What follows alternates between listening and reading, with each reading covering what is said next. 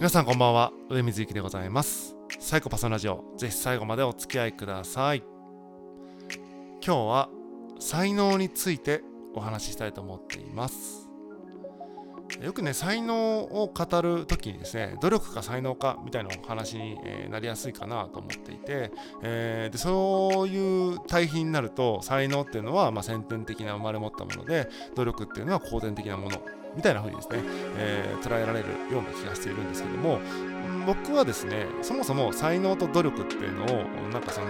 同列に並べてその対比させるものでもないのかなと思っているんですね、えー、何が言いたいかというと、ー、才能は必ずしも先天的なものだけではなくてもちろん先天的なものもありますよね。例えば身長がとかっていうことでとか体格がってことでね、えー、それ才能じゃないですか。スポーツ選手とかね一つね、えなのでそれって努力でなんだろう。身長2 m 3 0センチにしようって無理だから。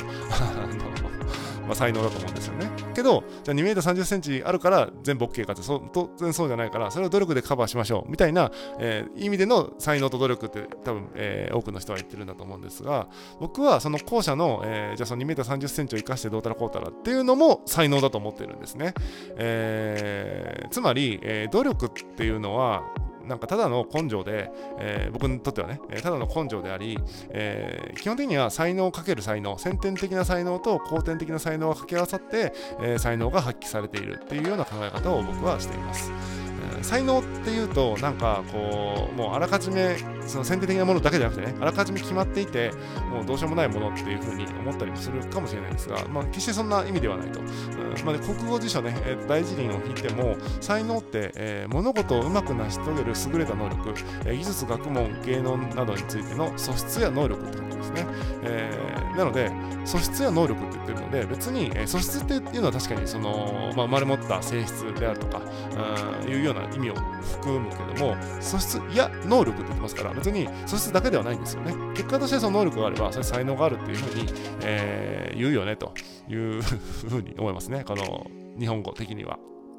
なので、あんまし、うん、努力と才能って対比させることによって、こう、努力でカバーしようっていうような思考に陥るかなと思っていて、僕はその対比があまり好きではありません。えー、やっぱり人間には向いていることと向いてないことがあると思っていて、えー、それがさっき言ったみたいに、生まれつき向いてないものもあると思います。ただ僕で言うと、人に共感するとかっていう、そのことは向いてないですよね、サイコパスですから。向いてないんだけども、えー、から、それは無理やり共感しようとしてもやっぱしんどいし、うん、しんどいんですよ。えー、だからそれは向いてないので、で、まあ、ある種共感する才能はないけどもそれによって、えーとまあ、合理的に考えやすいというか情動に流されずにですね、えーと、合理的に考えれるという、えー、特殊能力がありますのでそれをいい風に使えば才能になるんじゃないかとそれを悪い風に使えばただのなんかね、えーと、気違いみたいになりますけども、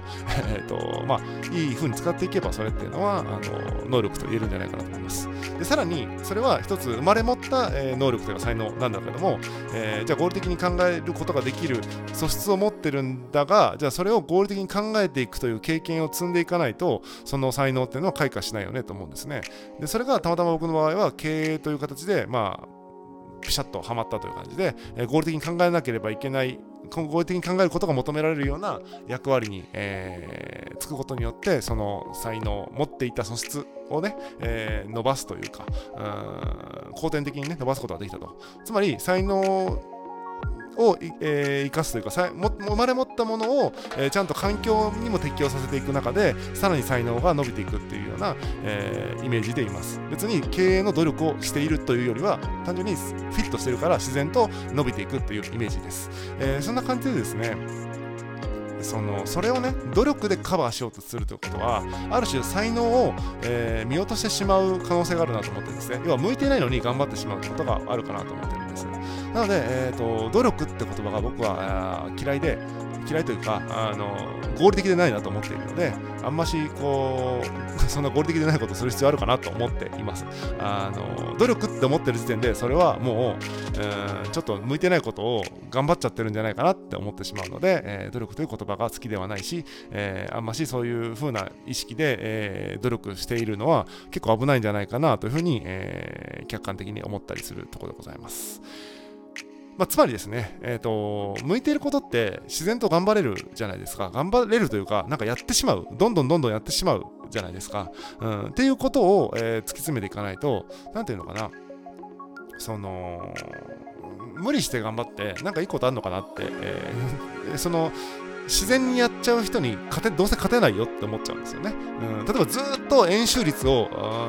覚えるのが好きで好きで仕方ない人、まあ、それは才能というか分かんないけど、まあ、好きで好きで仕方ない人がいて円周率ずっと覚えてる人になんか頑張って円周率を覚えようとしてる人が勝てるかっていうとやっぱ好きでずっと覚えようとしちゃう人自然にね、えー、やっちゃう人にはやっぱ勝つの難しいですよね。えー、っていうふうに考えると、まあ、円周率と同じようなことがですね、いろんな仕事であるとか、うん別に趣味の領域でも何でもいいんだけども、あるかなと。だから絵が上手くなりたいみたいな感じで、憧れだけで絵を一生懸命練習するのは、それ努力で、なんか、うん気合ですよね。それよりも、なんか、絵を描きたくて描きたくてしょうがなくて、えーと、描いてしまうという人が、まあ、そのテクニックを身につけていくっていう分には、まあ、永遠に描き続けれるのかもしれないけども、なんかこう、努力でカバーしちゃうと、うん、まあ確かにテクニックとしてね、その一流になって、それがプロの世界でやっていけるかもしれないですけども、それってハッピーなんですかねっていうのが僕の、えー、思うところでございます。やっぱり、えーと、才能が、えー、社会の中で、えー、ちゃんと適用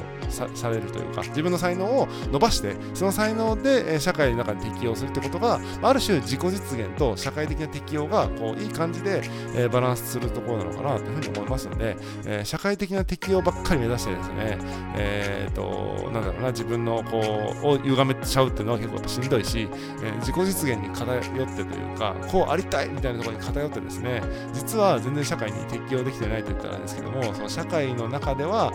えーと、全然その他大勢みたいなレベル感にとどまってしまう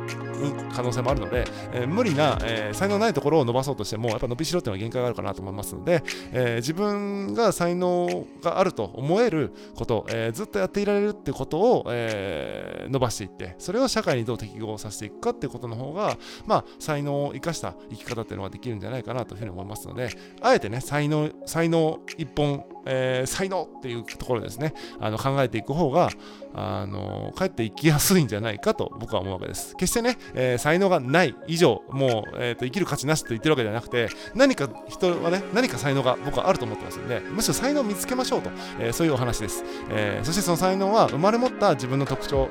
生物学的なね、ものが絡んでいる、え特徴もあるけども、そうではない後天的に身につける、身につけるというか、その後天的にこう伸びていく才能みたいなのもあるかなと思いますので、え、その両方をちゃんと見つめてですね、努力でカバーするんじゃなくて、えー、才能でね、えー、才能を伸ばしていくと。才能をむしろ見つける、え努力はしてもいいのかなというふうに、え思うところでございます。えー才能を大事にしていきましょう。えー、持って生まれた才能をね、大事にしていきましょう。というお話でした。本日は以上でございます。またお会いしましょう。さようなら。